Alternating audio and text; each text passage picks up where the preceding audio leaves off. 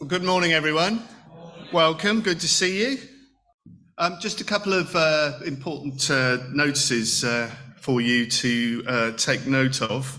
Um, in terms of um, David Weaver's uh, funeral on um, March the 7th, it would really help Janine, who's uh, doing all the catering, to know how many are coming to the Thanksgiving service here uh, which is followed by tea next door, sandwiches, cake, and things.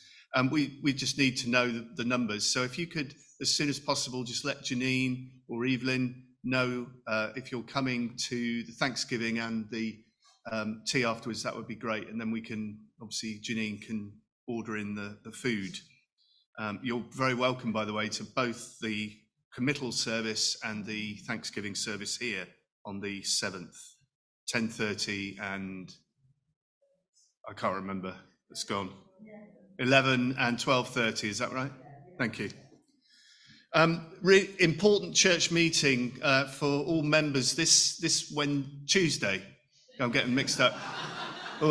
this, this Tuesday evening, important church meeting um, where we be, um, there, there, are two nominations for uh, the leadership. And so it's an opportunity to come and vote and uh, seek God's will for Jen and uh, Louise uh, this Tuesday night. And also, in terms of, we've got an important uh, financial presentation about uh, projected uh, expenditure for next year, which we need to agree uh, with, with you all. So if you're a church member, please do come um, 7.30 this Tuesday.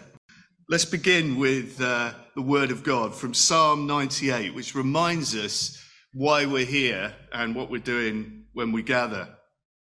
Shout for joy to the Lord, all the earth. Burst into jubilant song with music. Make music to the Lord with the harp, with the harp and the sound of singing, with trumpets and the blast of the ram's horn. Shout for joy before the Lord, the King. Let the sea resound and everything in it, the world and all who live in it. Let the rivers clap their hands. Let the mountains sing together for joy. Let them sing before the Lord, for he comes to judge the earth. He will judge the world in righteousness and all the peoples with equity. Let us pray. Lord, we're here because you are the great God, the great King. Lord, you are the creator and maker of the heavens and the earth. The mountains bow down before you, the stars and the moon sing of your glory. And Lord, we, your creation, are here as your people to declare your great acts of salvation, both in the past and today.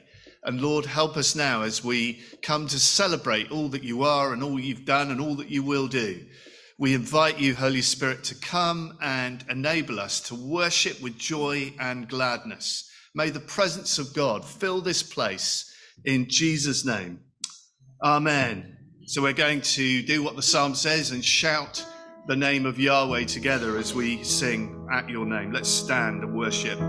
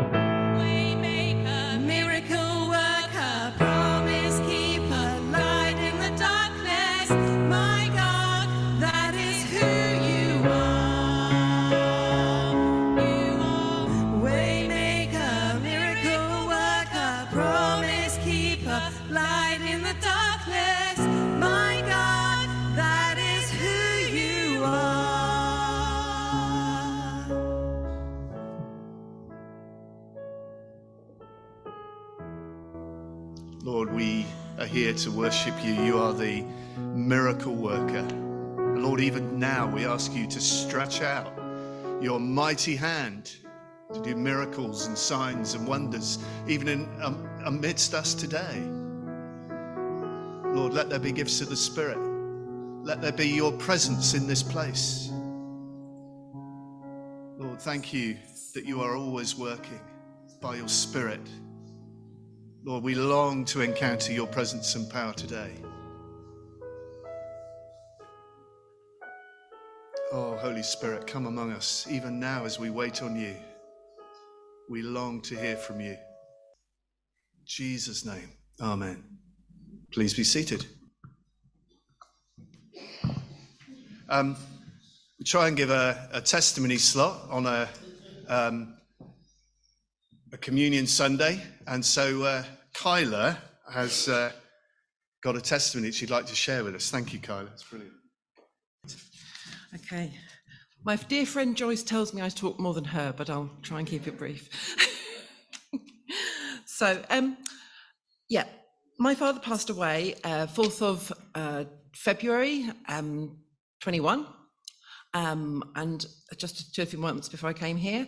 And one thing for certain, I've really benefited from the bereavement cafe and also the remembrance garden at the back being my, fa- my parents' grave is in Dorset, so having somewhere to come and put things at times has been really helpful. I just wanted to say that because, yeah, people may not be aware of that little little hidden gem, as it were.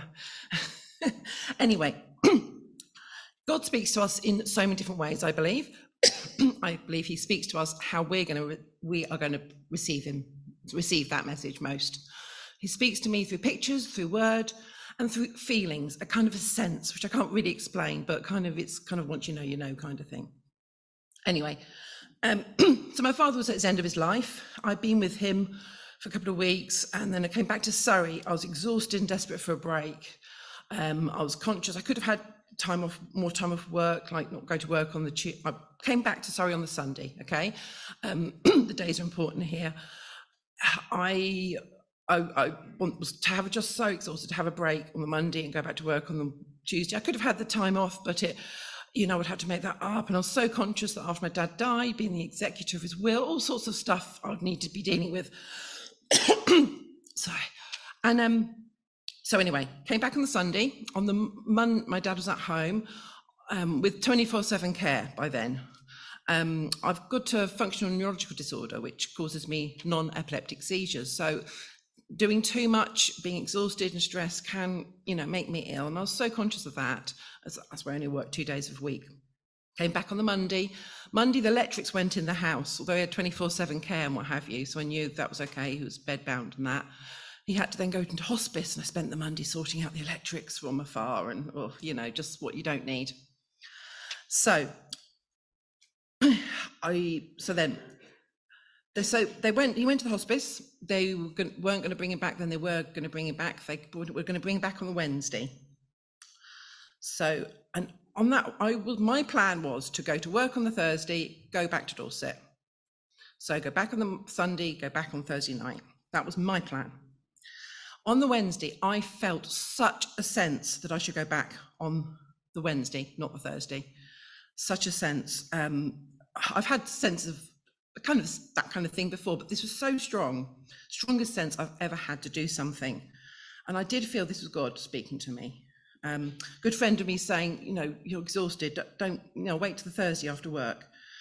Um, but I just felt I needed to take Thursday off and go back. And I, in my WhatsApp to work, I said I had a gut feeling I needed to go, um, and etc. etc.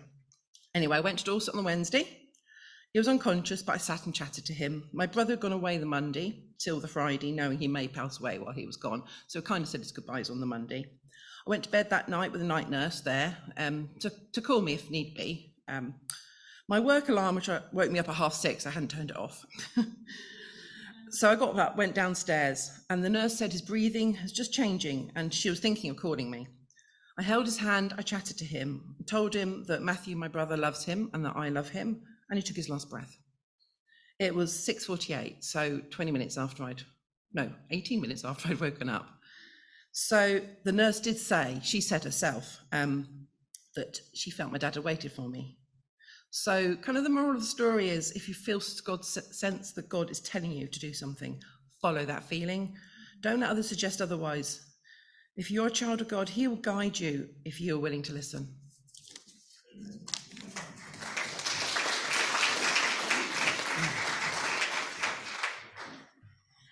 Thanks, Kyla. I think you got my notes there, actually. Sorry. Yeah, thanks, bless you.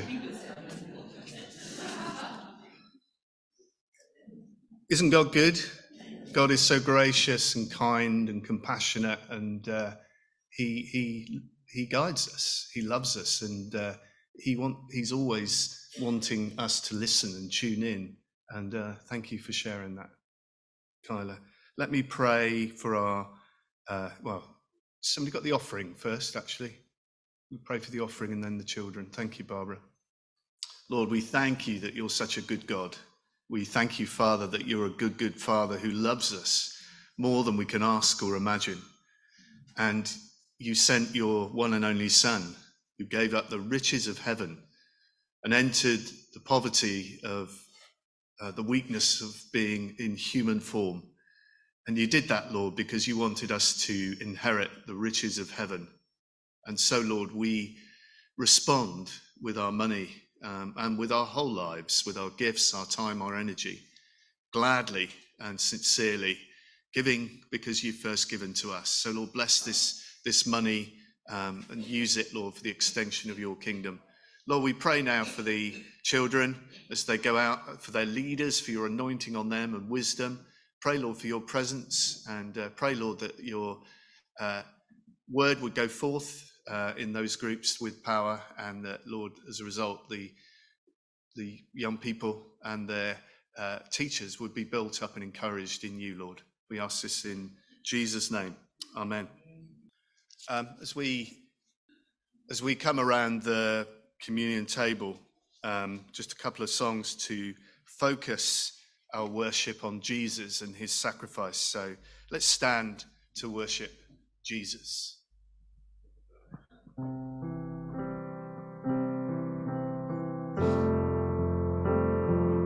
gift of grace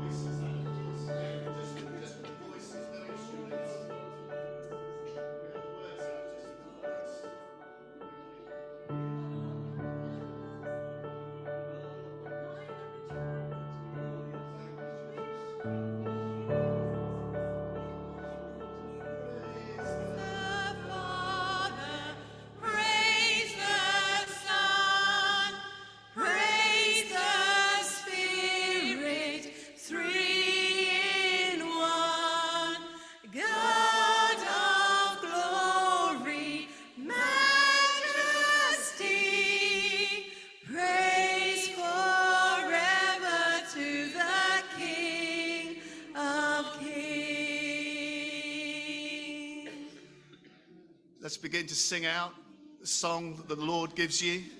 bread and say, The bread that we break, is this not the participation in the body of Christ? Amen. And the cup that we drink, is this not the participation in the blood of Christ? Eat your bread and wine joyfully, for Yes. God has already approved this. Yes, The company of those who believed were one one heart, and they had all things in common. Thank you, Lord, for your word. Amen. Lord, it's just so good to be in your presence.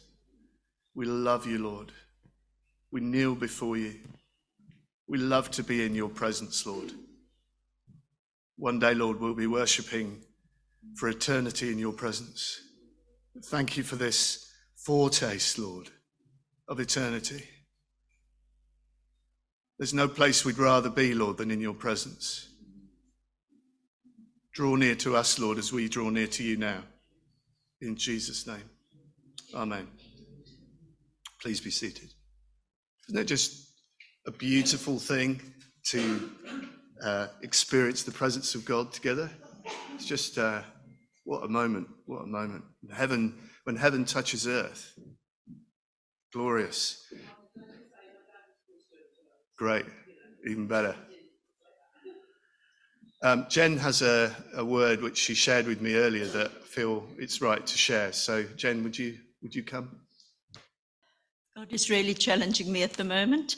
Um, for years and years and years, God has woken me in the middle of the night with um, just words, and I used to scroll them down on just anything and just try and remember, but they were always directed at me. But recently, God seems to be directing things for Heathervale, and I keep waking up. So now I keep a paper next to my bed and I write it down as much as I can remember. But what I want to say, um, God is just saying, I must say it anyways.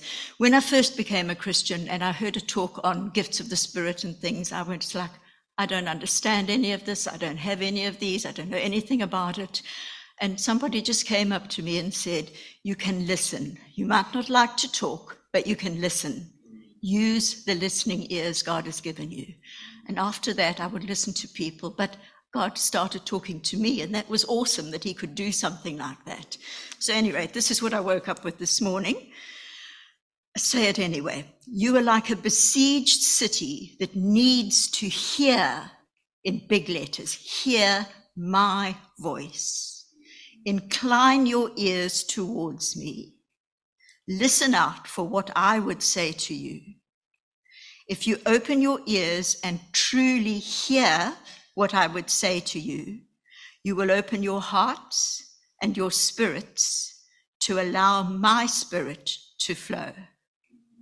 And I'm going to read that again just because I'm feeling that that's what God is saying. It needs to consolidate in your hearts, everybody. You are like a besieged city that needs to hear my voice. Incline your ears towards me. Listen out for what I would say to you. If you open your ears and truly hear what I would say to you, you will open your hearts and your spirits to allow my spirit to flow. Amen. That's a challenge for us this morning, isn't it? Can I ask the uh, those who are serving uh, at the table to come forward um, at this moment and uh, down the front to serve? You might need to clear the old tambourine out of the way.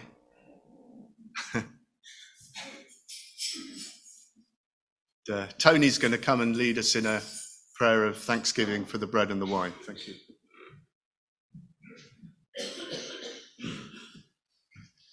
Let's pray. Jesus, on that night when you shared the Passover meal with your disciples, and you took the bread and you broke it, and you took the wine, they may not have understood exactly what was about to happen, but you knew. You knew you would have to suffer the cruelty of the cross. You knew that your blood would be shed. But we thank you, you were still willing to go through that for each one of us. It wasn't so much the nails that held you to the cross, it was our sin and our shame, and your love and your care for each one of us. We thank you that we're on the other side and we do understand exactly what you went through. That your body was given for us, symbolized by the bread. Your blood was shed, symbolized by the wine. But we thank you that it didn't end at Calvary, that on the third day you rose again. Sin and death were defeated, the enemy was defeated, and we, as your children, stand on the victory side. And we say, Thank you, Jesus our wonderful Saviour. Amen. Amen. Thank you, Tony. Um, just to explain, uh, if you're a visitor here or haven't been many times, um, this meal is for those who are following Christ, those who've made a decision to accept Him as Lord and Saviour. So please uh, don't be embarrassed to let just let the bread and the wine pass you by. If uh, if you're not yet in that place of trusting in and following Jesus. Just allow the elements to, to pass you by. But as Tony has already shared, these have great symbolic uh, meaning. The bread reminds us of the body of Jesus sacrificed for our sin. And the wine reminds us of the blood of Jesus shed so that we could be forgiven for our sin. So please do reflect on these things. Um, and we will receive uh, the bread and the wine from the servers.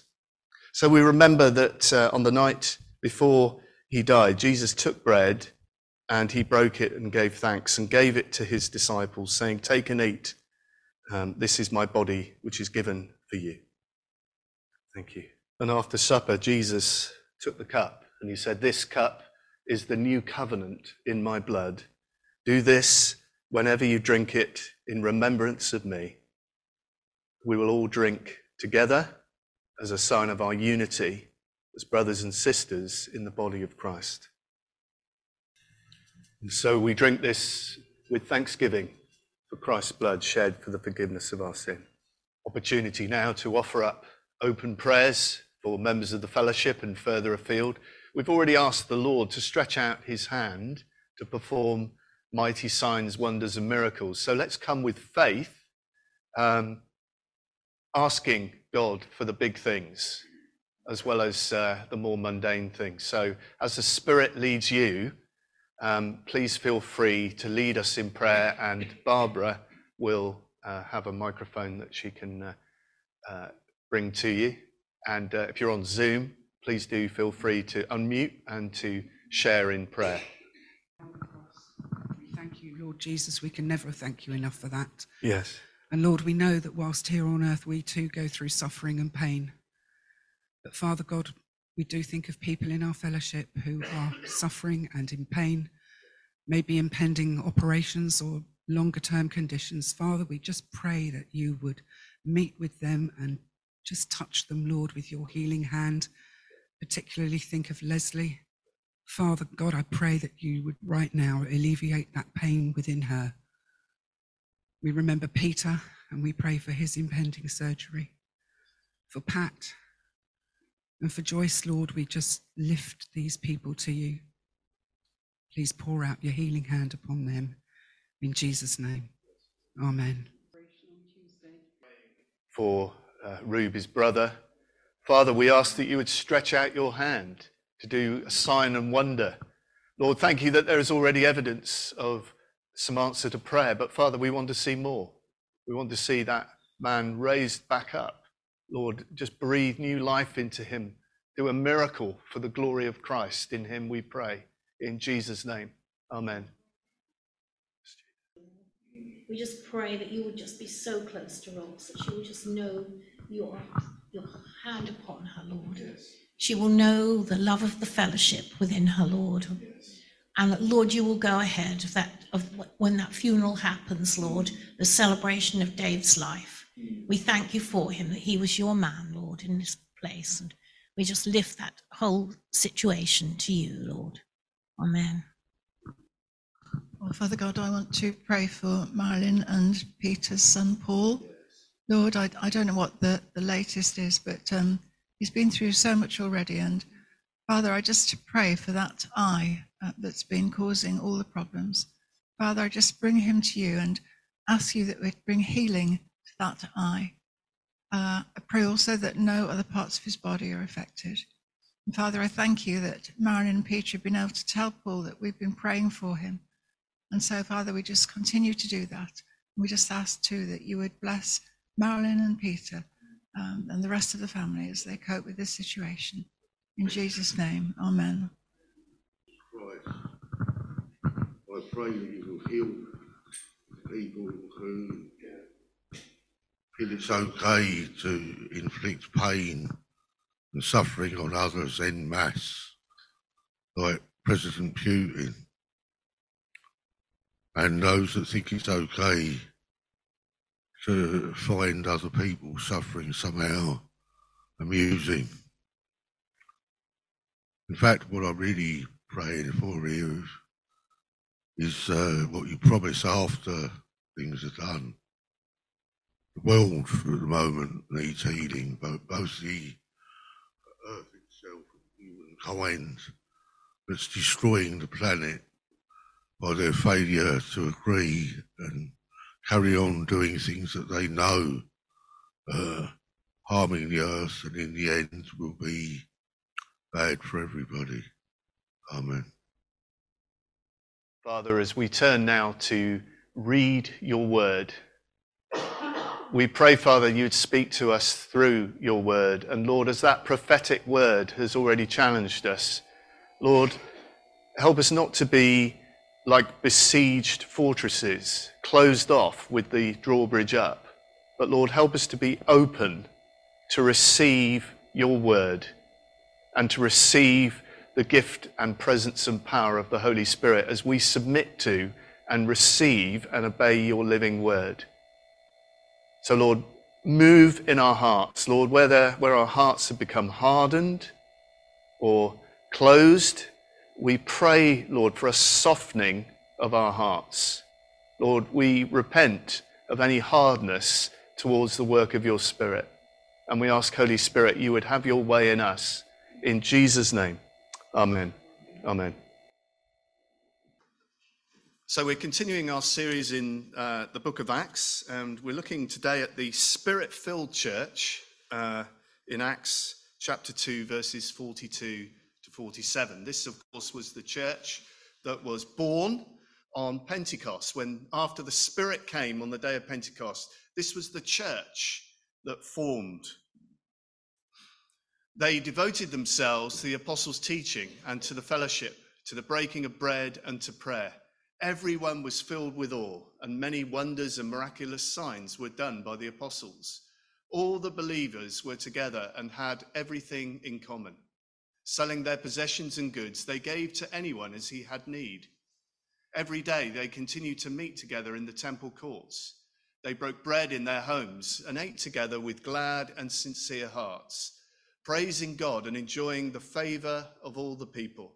And the Lord added to their number daily those who were being saved. And about you, but my heart is thrilled every time I read that account of the church born on the day of Pentecost. Um, after Peter preached, 3,000 people believed in Jesus, uh, received the Holy Spirit, were baptized, and were added to the church just on that one day. And these believers were then passionate and devoted. Do you note the words? Luke's language, he uses the word, they were devoted. They didn't just go to church out of routine, they were devoted in their fellowship. It was a place, the church, of God's presence and power. It was a place uh, that was deeply attractive. Notice this second half of verse 47, which I love this, this description. And the Lord added to their number daily those who were being saved. This was a community that people outside wanted to be part of because the presence of God was there, the power of God was there. It was deeply loving. And people wanted a piece of this. People were walking in off the streets to be part of this church. But I find then this account of the early church really challenging. I don't know about you. Um, on the one hand, I'm thrilled, but on the other hand, I feel, oh Lord, oh Lord, if only. Do, do you know what I mean? It's that sort of tension that exists. Lord, do it here. We might compare ourselves with the church born on the day of Pentecost and feel, hmm, we feel a little bit short. We feel we fall short, don't we? But let me encourage you today with some uh, very simple theology around who is it who's doing the growth? Who is it who's bringing the power? Is it strategy or technique? Or is it the Lord? The Lord added to their number daily those who were being saved. That's the key to the passage. So, if you want to see a truly Acts 2 church, you need, and I need, to be crying out to God in prayer for the gift and power of the Holy Spirit. There may be churches around that are very popular for all sorts of reasons, but don't we want the church in Acts 2 primarily? Don't we want the presence and power of God to be present? One commentator on Acts, Eckhard Schnabel, says this quote, the continued and regular growth of a church is always the result of the work of God. It is possible for numerical growth to be nothing more than the attraction of popular entertainment. Numerical growth is authentic church growth only when people find faith in Jesus, the crucified, risen, and exalted Messiah, and when they receive the Holy Spirit of God, who visibly and powerfully transforms their lives. Unquote. It is possible to gather a crowd for other reasons than the presence and power of God, right? You can gather a crowd to watch football, to go to the theatre. There are whole way ways of gathering crowds. Crowds are not the point. The presence and power of God gathering people is the point. And that's what we want to see. Growth and conversion are a sovereign work of God. Um, we can't engineer it. We can't force God's hands. We can't lever God into it, but we certainly can ask for it and work towards it and position ourselves for it. In God's sovereign plan, some churches grow today at a dramatic rate. I'll tell you about one in a, in a bit. Others grow at a more modest rate. But the sort of growth that we should always be looking for is conversion growth. Now, it's great when Christians uh, join the church. I pray for that. I welcome that. I love it. But we should be looking for baptisms and conversions. That's authentic growth, according to the book of Acts. It is not just a case of, well, we're doing well because we're sheep stealing from another church down the road, right? We want to see people converted to Jesus, being baptized and joining the church, right?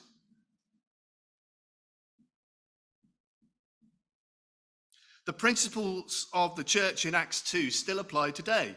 Churches that are devoted to teaching and preaching, churches that are, are devoted to prayer, churches that are devoted to fellowship and to the breaking of bread, which includes communion and hospitality, eating together, have the potential to expect growth through conversions. And I want to look at four priorities that we need to consider to be a growing church by conversions. Number one, teaching. The primary thing about the early church, the first thing that's listed is they were devoted to the apostles' teaching. You can gather people for all sorts of reasons. You've got a better worship band than another church, you can probably gather a lot more people, right? Fact. But the gathering must be around the teaching of Scripture. It's possible to have a very popular and busy church and yet not really teach any depth in Scripture. There are plenty of those churches around. You can go and join them if you want. Well, no, I don't mean that. Please don't. But they're out there. But do you hear this word? They were devoted, devoted to teaching. It wasn't just, oh, um, can we have a bit more worship? Um, can you cut the, the sermon a bit shorter, Pastor, so we can have a few more of my favorite songs? They were devoted to teaching, right? Do you see it? They hungered, they thirsted after the word of God. And for them, it would have been the teachings of Jesus and the Old Testament, all of which the Old Testament points to Jesus the Messiah.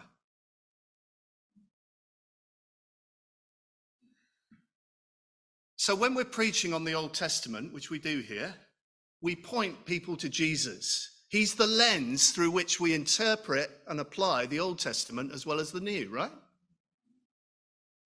So you'll always hear me getting to the cross and resurrection in an Old Testament sermon because all of the scriptures are point to and are fulfilled in Christ. Our first uh, church value, you should be getting to know these values because they're in big letters, which Simon's uh, done very skillfully. In the passageway between the reception and the lounge there, on the wall, you have our purpose statement, our vision statement, and our values statement.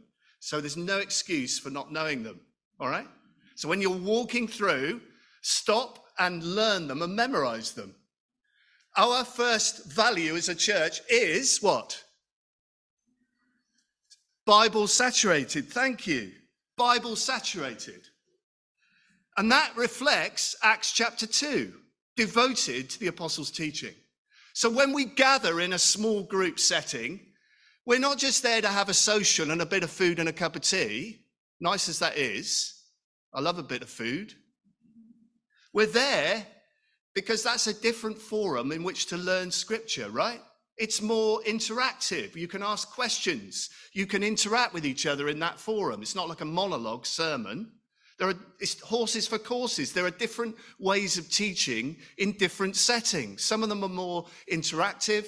Um, Eric's sessions on the Holy Spirit are, are very interactive. He's having a chat with us in some ways, but then he might go, he might start preaching.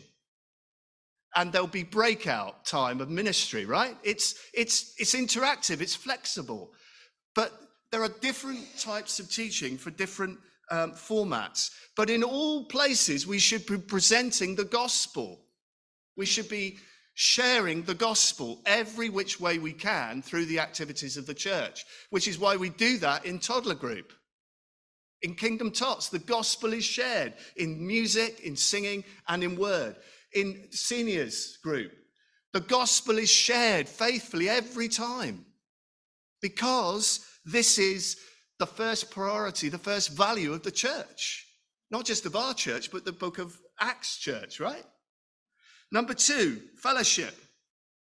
Fellowship used to mean a rich tea biscuit and a cup of rather horrible tea or horrible coffee, didn't it? And that was it. You know, we're out of green china cups from the 1950s. That was fellowship, right? Fellowship, koinonia, means sharing in Christ. It means that we're brothers and sisters in the Lord. It means that we are part of the family of God.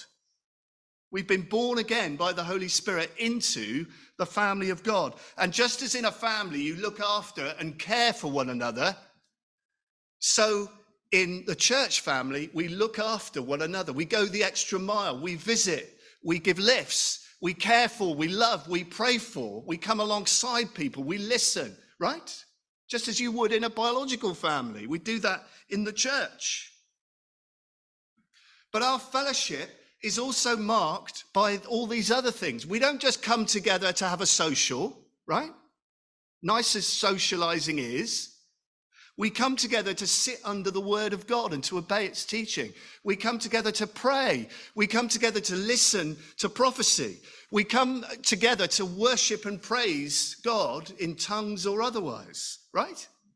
Our fellowship is deeply spiritual. We're not just another hobby or social club in the community. We are the place where the presence and power of God knits us together.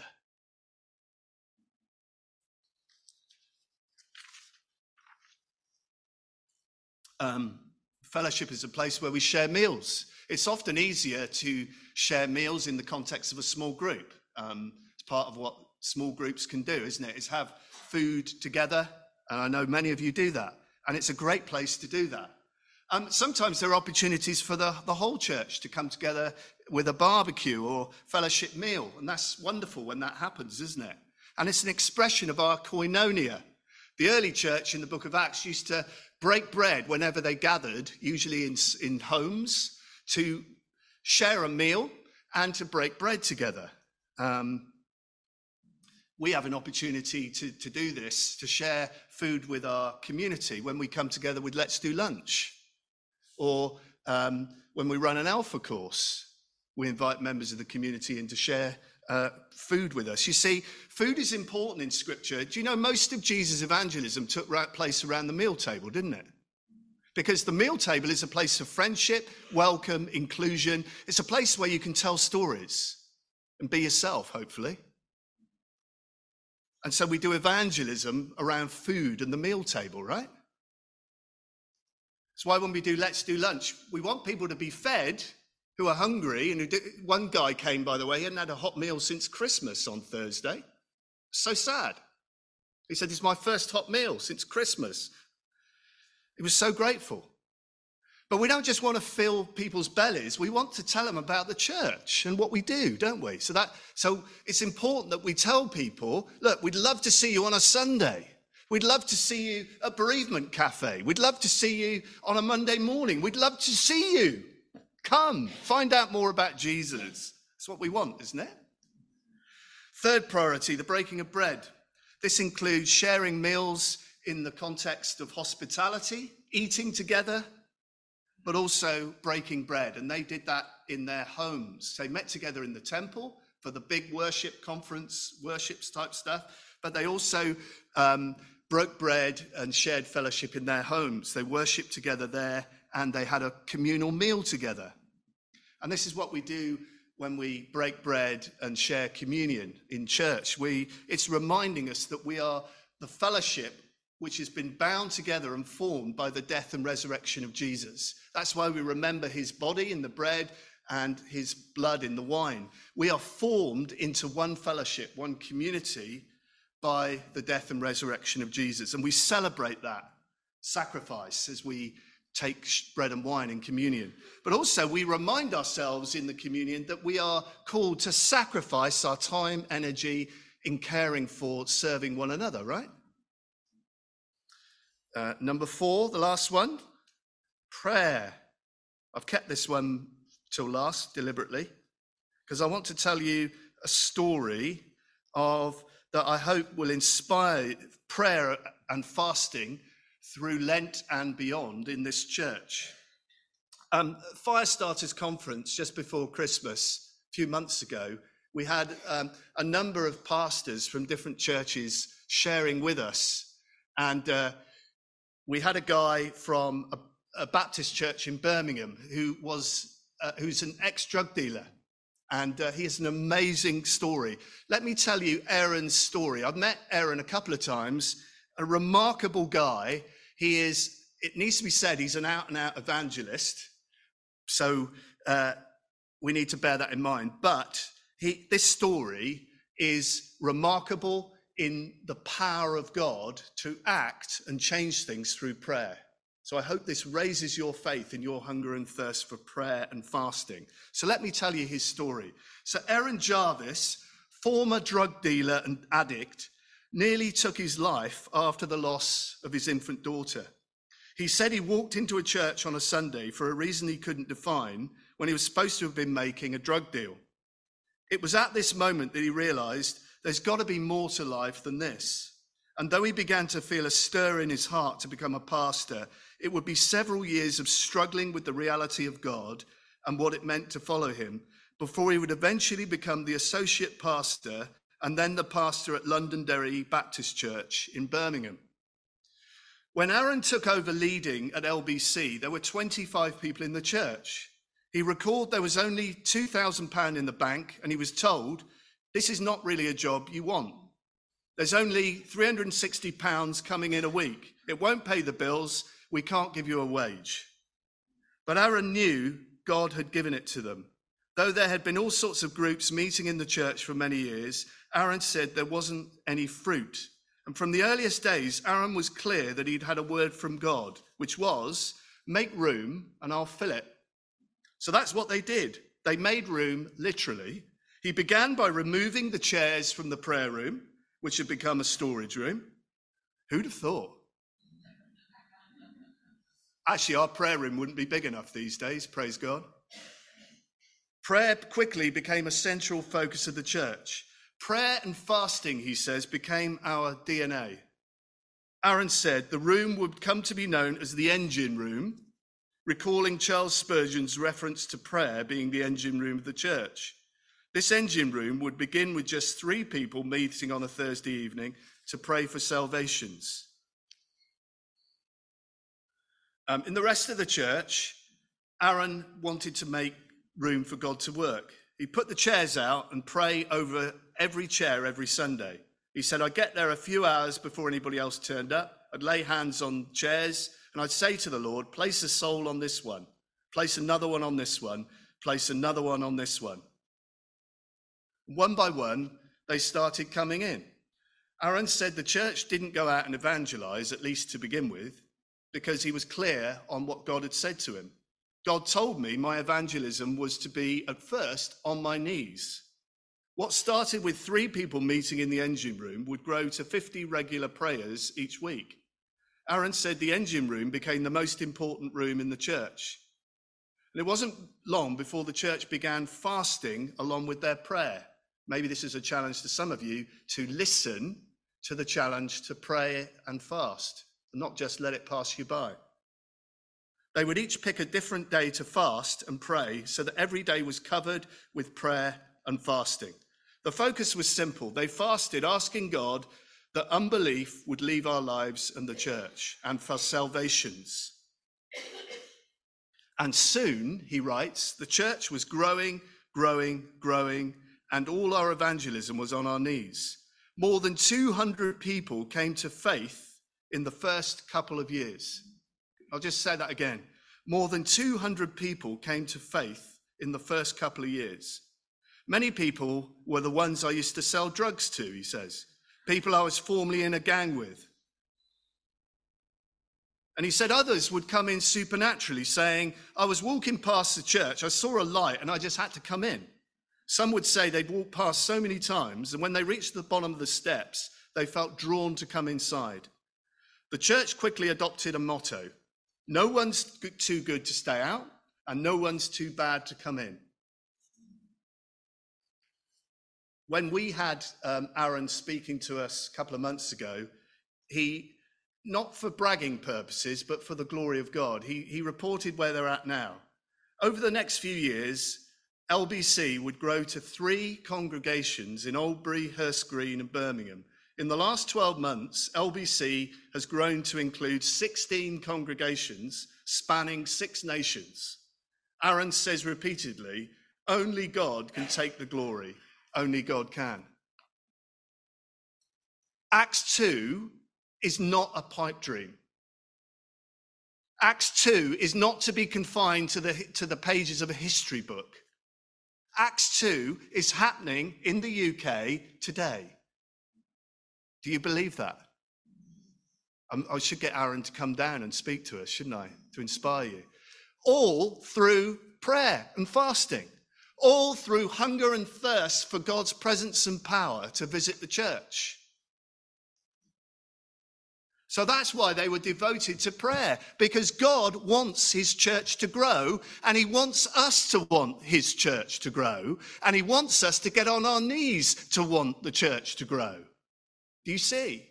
He wants us to pray and fast that his glory and power would come into the life of the church. The picture I kept getting this week as I was preparing was you know, uh, when a tide comes in of the sea, everything rises with the tide. Everything rises with the tide.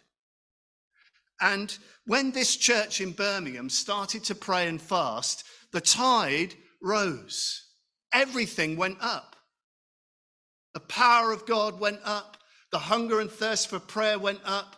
The number of salvations went up. The number of baptisms went up. When the Spirit, when the tide of the Spirit comes in, everything is lifted up in its path. I don't know about you, but I'm hungry, literally hungry for that in this church. I could tell you from this book, I could give you five or six testimonies of churches that are growing through the power of prayer and fasting in the UK.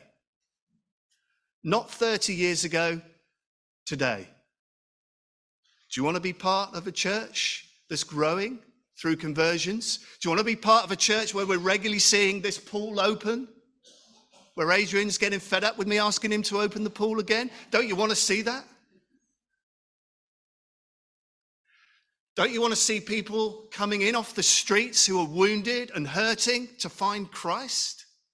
Because the power of God is here? Don't you want to see an engine room in our church of, of filled with people praying and hungry and thirsty for more of God?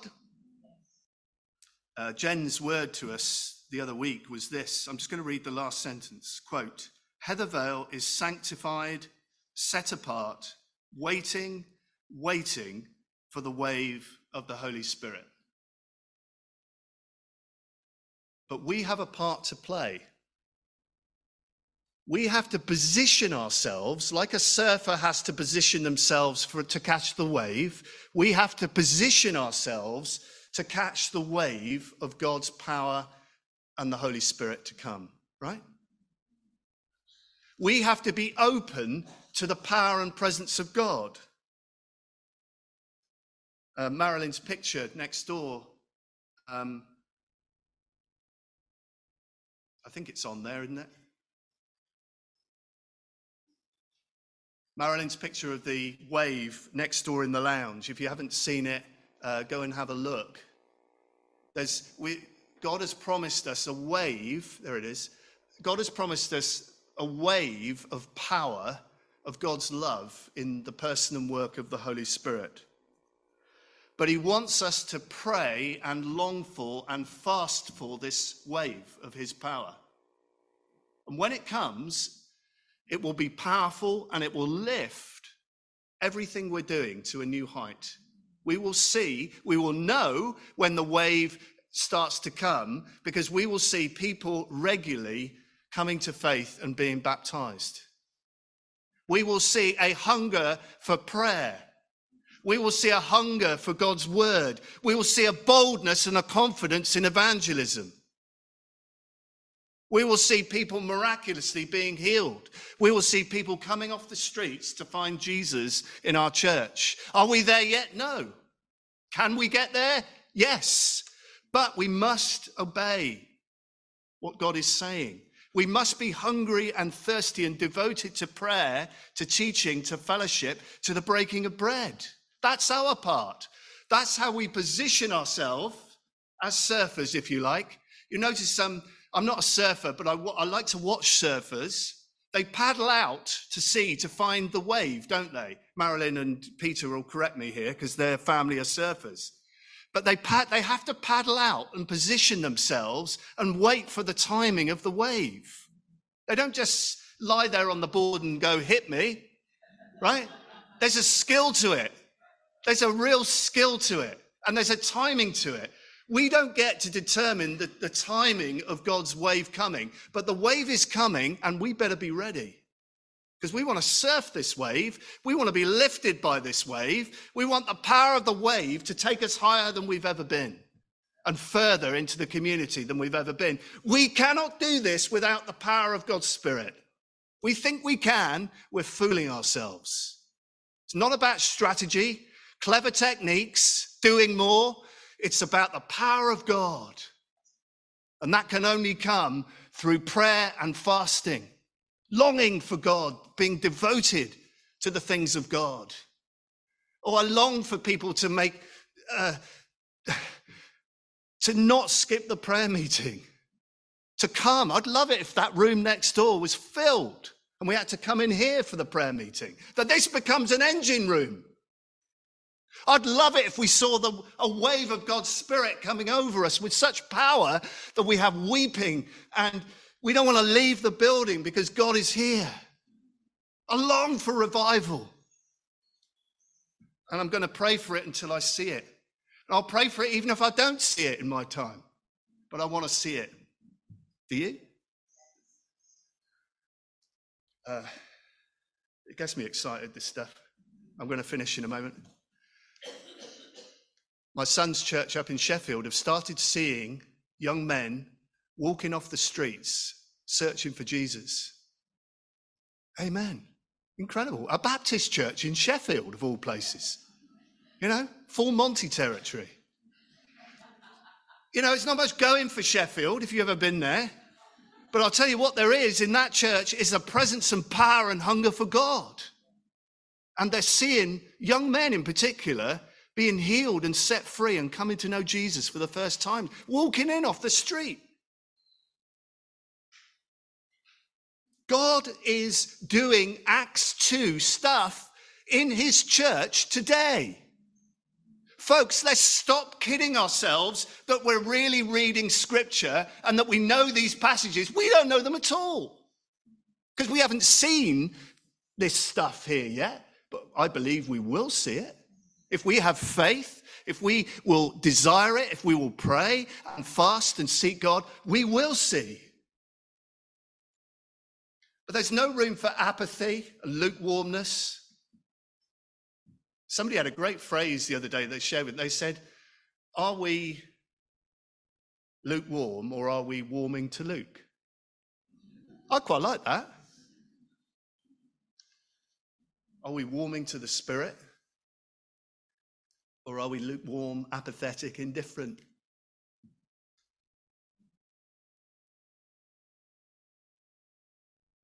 I'd love us to pray um, before we sing. We're going to finish with O Church Arise, but I'd like us to pray for a, a number of minutes before we got till 12. Um, I want us to pray. I want us, let's have open prayers. So, Barbara, would you mind? I'm keeping you fit this morning. Is Barbara still here? One or two just like to pray for revival in this church, that God would give us a hunger and thirst to be devoted to the things that we see in Acts 2, that the wave would come, that we would be of one heart, one uh, mind, that we'd be in unity. You see, one of the things that we cannot do is to not be of one mind. Because if we're not united and of one heart and one mind, the Spirit is not going to bless and He's not going to come. So God wants us to all be on the same page. God wants us to want His heart, which is growth and power and presence. So as the Spirit leads you, please just uh, pray where you are. Cry out to God for this church. Let's pray Repent of lukewarmness and apathy and half heartedness. Lord, we repent of these things and we ask, Holy Spirit, that you would give us a real passion and devotion to teaching, to prayer, to fellowship, to breaking of bread, to sharing. Come, Holy Spirit, do a new work of grace in your church today. In Jesus' name.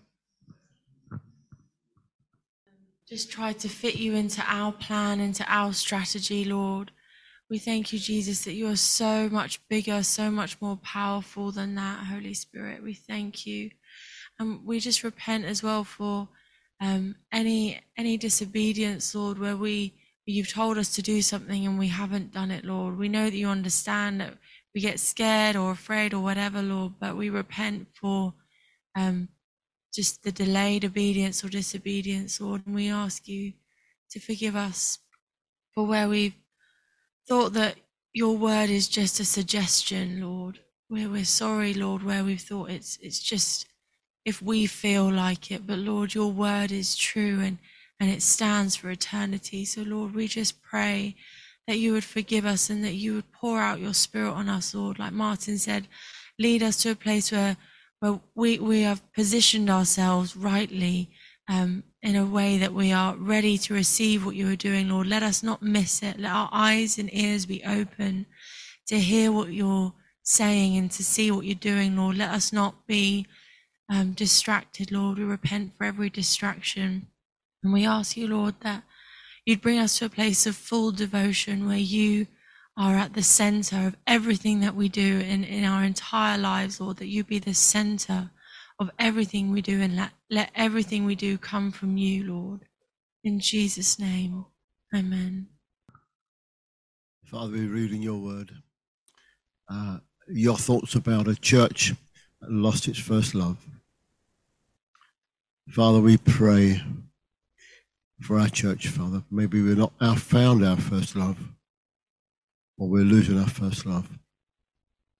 Father, we ask that your spirit will be gracious to us and give us a, a spirit of expectancy, a spirit of courage to chase after you. Father, it's easy to sing the words, but Father, help us to live out the actions in our lives. So come by your spirit, we pray.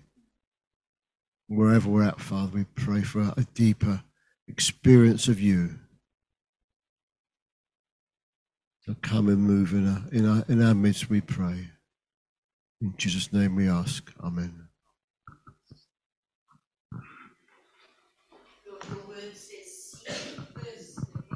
Yes. and his righteousness. Amen. And all these things shall be added unto you. Yes. Father, help us all to seek after you, Yes, Lord. and then you will honor us in this place by giving us the gifts of your spirit. You will pour out your spirit upon this place. Mm. Break our hearts, Lord. Help us to open ourselves up to you. Lord, have your way with us. Mm. We pray in your name. Amen. Amen. So, this final song is a real challenge and call for the church to arise, to put our armour on, um, to get rid of all unforgiveness, and uh, to be a community of love and devotion and passion for the kingdom. So let's stand and sing, O Church, arise.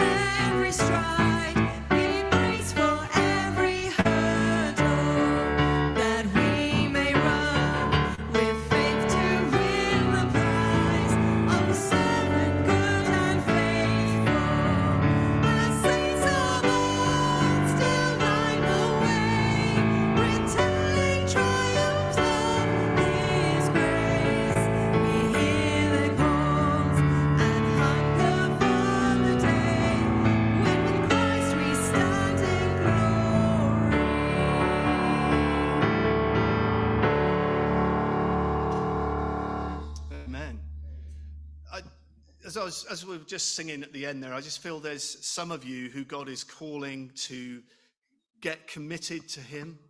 Um, you've sort of wandered away, and Jesus is saying, um, Come back to me, repent, turn away from sin and from living independently of me, and come back. Recommit your heart to me. Get passionate again uh, with me. So if that's you, just invite you to stay in the sanctuary. Um, and uh, prayer team will be here to come alongside and just pray with you if you if you'd like that. Um, otherwise, please do go through for tea and coffee. Let me finish with the blessing. Now, may the grace of God, the fellowship of the Holy Spirit, um, be with us all evermore. Amen.